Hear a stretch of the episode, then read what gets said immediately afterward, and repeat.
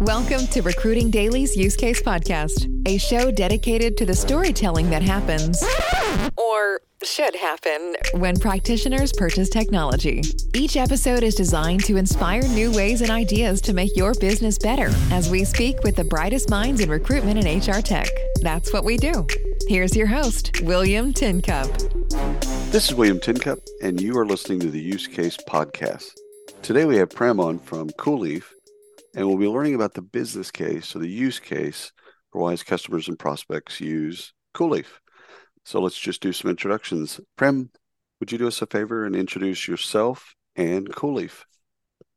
Yeah, William, good to be here. Appreciate your time. Sure. Prem Bhatia. I started Cooleaf with two other co-founders, John Duesberg and Sarwar Bhuiyan, over 10 years ago now. So we made a lot of evolution from where we initially started. We are not a company that we look like today when we first started. So we made started with a B2C approach and then moved our way into B2B. And Cooleaf now is an employee experience platform. We have about 45 full-time employees and contractors, and we are live in 20 plus countries and are just excited to tell our story, I guess, today.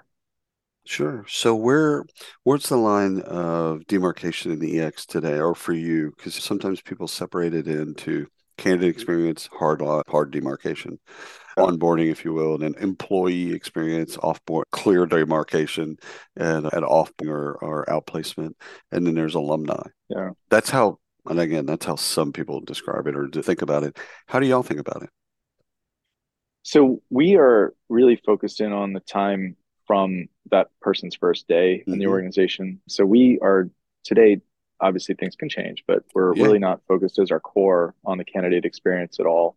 Really, where we focused is on the employee experience, sort of the time that person is signed on with the organization and really guiding their journey through that organization in terms of their growth. That's our core focus today. Yeah, yeah. Uh, so, have your customers asked you over the years, have they asked you to do more of the pre boarding so after they've signed an offer letter, mm-hmm. right? Yeah. Technically, I guess you could say they're an employee. They just haven't started. But I've seen a lot, and I've talked to a lot of people about a lot of stuff being sucked out of and sucked away from it. That that first day binder, the first day week, all that stuff, the first stuff, yeah. and what was usually a horrific onboarding experience, you know, or real chemical onboarding experience, and kind of making it more fun. And if we could offload some of that pre-board it and get some of that stuff taken care of. Like you do need to look at the employee benefits and you do have to go through. Yeah, some of it's boring, but you got to do it. Okay, fair enough. Have your customers pulled you through and asked you to do more of that type of stuff? Yeah, absolutely. What I think it's tough, right? Because you delineate between when that person is accepted an offer versus when, you know, their actual first day of employment is. Right. Typically, we are part of that onboarding process meaning our application and logging in and, and using Cooleaf and understanding what it's all about is part of what typically most employees go through during that onboarding process.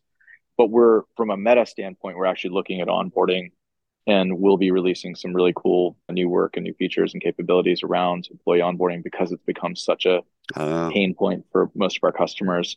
And that what's interesting about onboarding is I think most people recognize the power of the first 90 days as being critical to the journey that employee is going to have you tend to make you tend to make most of your mistakes in those first 90 days and even mm-hmm. organizations that don't do it do really well on culture have come to us saying that it's a challenge for them in those first 90 days of employment that onboarding is something that they could they know they could do better job at oh. and so it tends to be a pretty common complaint and so we have designed some really new cool product enhancements and features that we're actually going to be releasing later this year around around onboarding and how to integrate some of the work that we do with challenges today, rewarding and incentivizing steps in the onboarding process, as well as really bringing that person into the culture so they can understand those core values and they can understand really what the organization stands for from kind of days. So, yeah, so we're really excited about that because I think what we've done a really good job at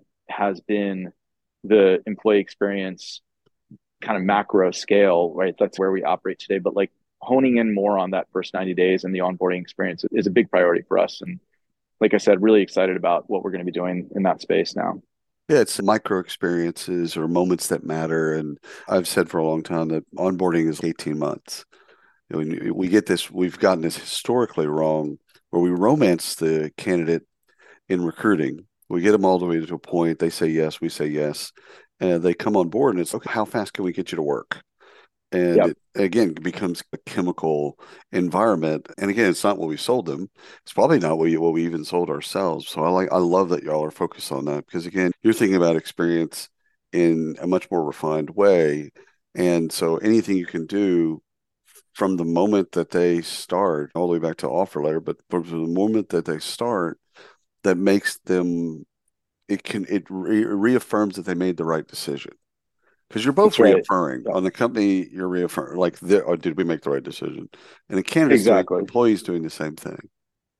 Yeah, and I think where our philosophy on this is that it's not going to end in those first 90 days. In yeah. fact, the journey is really beginning, and we have a really you know cool set of kind of new features that I, I mentioned that we've already been previewing with some of our customers and plan to release out into the wild later this year around some of these things. Yeah, we're excited about it. And I think when people think about employee experience, like 12, I think it's 12% of employees actually think that their organization does onboarding well, right? So it's, it's a pretty miserable state of affairs in onboarding, right? So if you can, we can do some good work needle, here.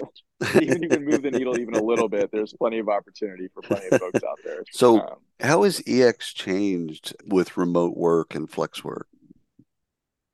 Yeah, it's funny because I think a lot of organizations that thought that their quote unquote culture and employee experience was stellar when COVID started hitting in 2020. And obviously, everyone moved to remote environments, and all of a sudden, the world changed and accelerated by within a few within a few months. By essentially five to ten years, we accelerated in terms of our adoption of these types of things.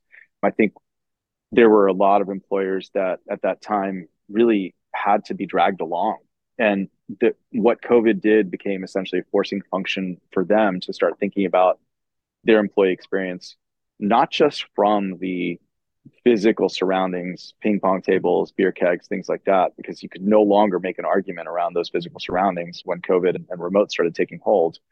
I think it forced and it essentially prodded along a lot of organizations that weren't quite ready yet. And even those that thought that they were ready, they were doing really a lot of the right things around culture and around employee experience, um, forced them to rethink how they need to start addressing employee experience in a virtual and decentralized and remote environment. So it was a huge forcing function. And we saw a massive uptick in our in our growth. Obviously, since COVID, we've grown, you know, triple digits year on year. Now, last last few years, consistently been one of the fastest growing companies in the country. It's part of the Inc. 5000, and a lot of that was driven, quite frankly, from this movement to the remote world and to virtual and decentralized work. Uh, that makes sense. Oh, it absolutely makes sense. And again, the experience changes. When the experience changes, if we thought the box was our culture, well, that was a bad thought. But it gives us an, it gives us a blank screen, a new way to think. Okay, what is our culture, and what should right. be the experience? And you've mentioned the word journey a couple times, so I want to when it conjures up for me.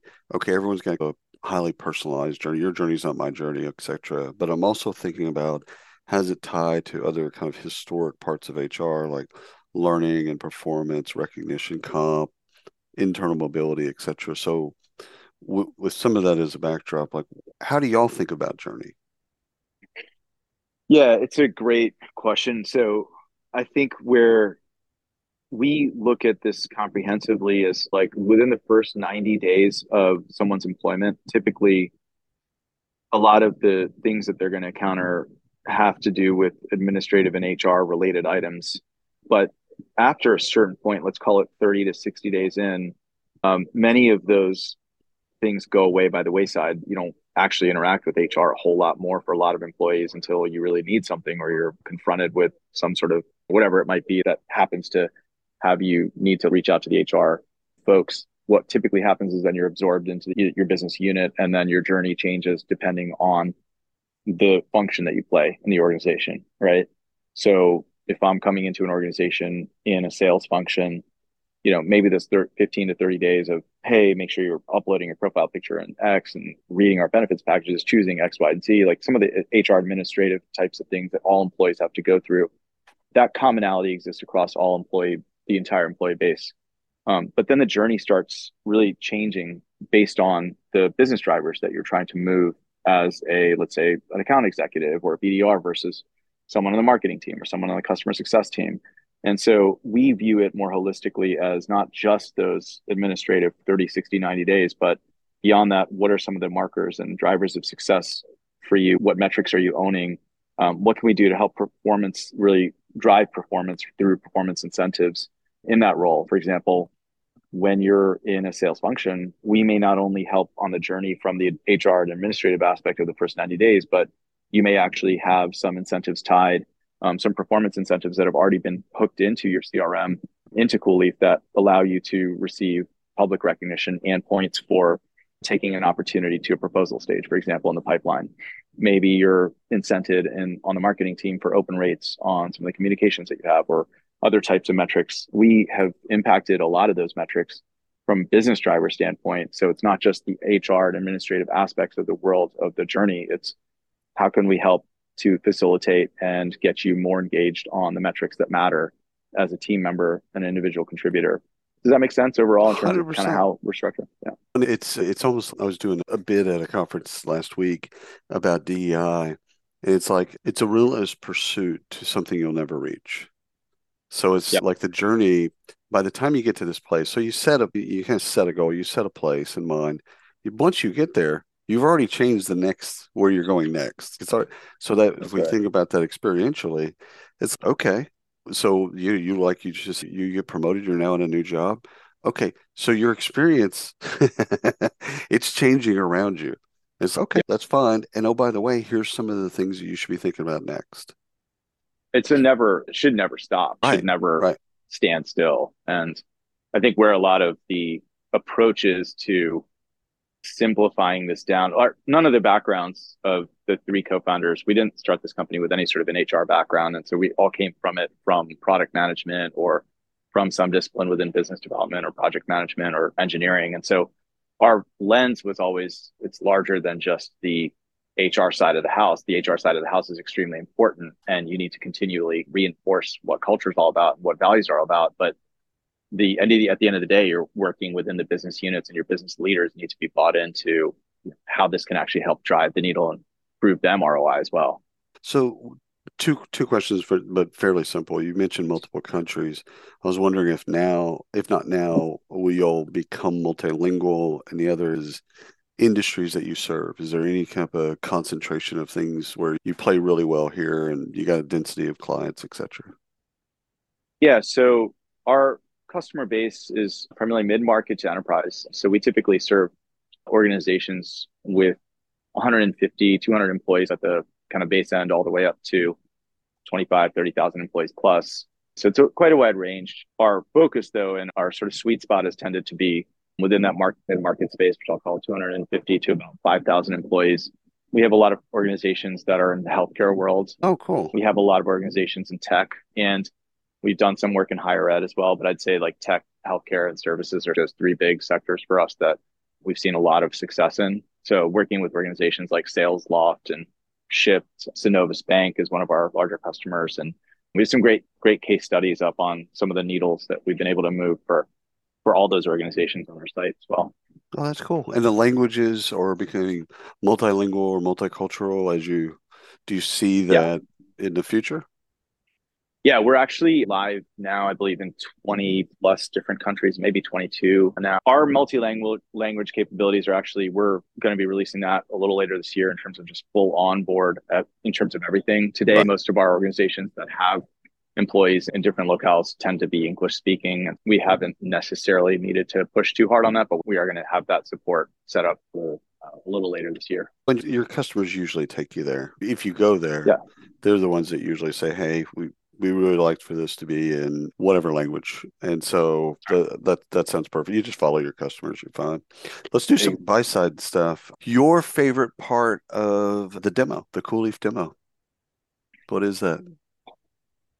So the platform for me, I think where my favorite sort of aspects, it's tough to say there's a favorite, but I'd say when we're going through and really demonstrating that our platform is experiential in the sense that we run challenges for organizations that can span DEI related types of challenges or fitness related types of challenges, challenges can, that can be related to their business drivers. And so we've done a really good job evolving that feature set and really being that's part of our initial legacy as like a company was like we started on the experience side, right? Actually doing some services and bringing in like vendors in some cases to do some of those types of experiences, whether they're physically or virtually. But what that's allowed us to do is now have this library of thousands of different types of challenges that our customers have run over years now that address things like doing a 10,000 step day challenge where we integrate to Fitbit and Apple Watch and we can like automatically incentivize the achievement of sort of fitness goals all the way to watch a specific video and then react to that, tell us what you learned from those things. There's a lot of magic in sort of those challenges that companies are running constantly through our platform that is being captured inside of those challenges when you go through a demo and you actually kind of share some of the things that we've seen people talk about in these challenges and the impact that it's had on them personally. Like we've seen that employees get healthier behaviors and start losing weight in some cases. They've told us that, hey, this was actually a big part of why I started really getting more actively involved in my physical health. Or I never really thought about DEI in this way. And I really liked the idea that we did a challenge around this where we watched the video and everyone reacted to it and said what the lessons were that they learned. And that helped me to expand my perspectives around DEI generally from where it was before. I think those are the kind of where the magic really happens in our platform, along with many of the other things, obviously, like from a day to day recognition and reward standpoint. But those are really just magical things for a lot of our organizations. It's magical to for them to have events and challenge or virtual challenges where their employees are coming together, connecting with one another, achieving goals um, related to the organization or their own personal development, and kind of seeing that manifest itself is, is just a beautiful thing. So EX, obviously, y'all got there really early, but IEX is super hot, and so is Talent Intelligence. Buyers don't have the literacy they do with kind of older software categories like an ATS or payroll or something like that. So, what questions, if you could script them, what questions would you like buyers ask the team at Cooleaf? Yeah, I think when anybody's considering doing better than where they are at employee experience, it means that they're going down the right direction. They're thinking about this the right way. It's that we can always get better. I think the idea here is if culture matters to us and we have invested in culture, what will this help us facilitate in a more scaled fashion through more automations, just like every other part of our business that's being SaaSified, if you will, right? SaaS is essentially taken hold in every part of the organization, right? Whether that's budgeting, payroll, employee experience is a critical part of any organization's priorities now. And that's really just because we're in structurally a, a labor market where you have to consider employee experience and, and we don't have enough Gen Z coming into the workforce to make up for the retiring millennials now, retiring baby boomers, I should say. So that drive and that sort of demographic imbalance in terms of the labor market is going to continue. So any organization that kind of looks at employee experience starts saying that we want to invest more in employee experience the questions that they should be asking us are like, what makes you all different when we think about employee experience? What are some of the ways in which we can really move the needle in ways that we couldn't do with more of a traditional approach to a siloed approach to recognition and reward? We're not actually, we don't consider ourselves a recognition company, quite frankly. We are a more holistic and comprehensive employee experience platform. So the questions that folks should be asking are when we approach this with you, Cooleaf, versus whatever approach you might be taking, whether that's nothing or manual or other organizations that are out there talking about what they do in terms of more siloed approach, like what advantage will we get from working with you in a more comprehensive fashion around, around employee experience? I love that. And you know what's funny is you're using a lot of the language of customer experience, right? So they it's familiar to them in some sense. You've been to a Ritz Carlton or you've been to a Mercedes dealership. That experience, that feeling, that's all manufactured. It's that's it's, right. It's created. There's and nothing yep. at any of the luxury brands is not has not been thought of and rethought of. Exactly I like right. language of being a pull, being able to pull something over to them. Like, You're familiar with this already. Now we're just applying right. it to your employees, not your customers. Success story, your favorite success story, your most recent success story without brand names. So you don't have to tell me the customer or anything like that, but just somewhere where you know that you've made an absolute impact. Cooleaf has made an impact. Yeah, a lot of great stories there. I think amongst my favorites is, and we can talk about this because it's out actually out on our site, Synovus Bank and what they did in terms of moving the needle on their top performers and mid performers. in their banking and sort of the finance world, we had a tremendous amount of success on showing that we could move the needle to really increase their their lowest performers into mid-tier performers and their mid-tier performers to high performers.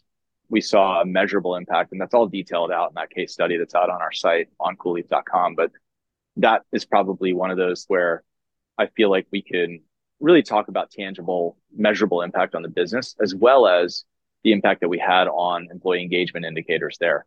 When I think about that being one of the or one of those stories that I think that stood out to me, I think the other story is just this idea that on G2 and what our users talk to us about, how they respond to what we're doing, we serve their needs ultimately at the end of the day more than anybody else's. They're they are the employees of organizations that we work with. The stories and the testaments that we've got on G2 are also one of my favorites. Run through all the time and see where we can make better improvements. I have personally responded to a few of those as well, and I appreciate anybody that's got things to say about where we can be better. And yeah, it's exciting to kind of see it. Awesome. Brother, wonderful job. You built a wonderful software company. Congratulations. Keep doing what you're doing. And thanks for being on the podcast. I appreciate it, William. It's good to good to talk with you and uh, good to catch up and look forward to being in touch. Absolutely. And thanks for everyone listening to the Use Case podcast. Until next time. You've been listening to Recruiting Daily's Use Case podcast. Be sure to subscribe on your favorite platform and hit us up at recruitingdaily.com.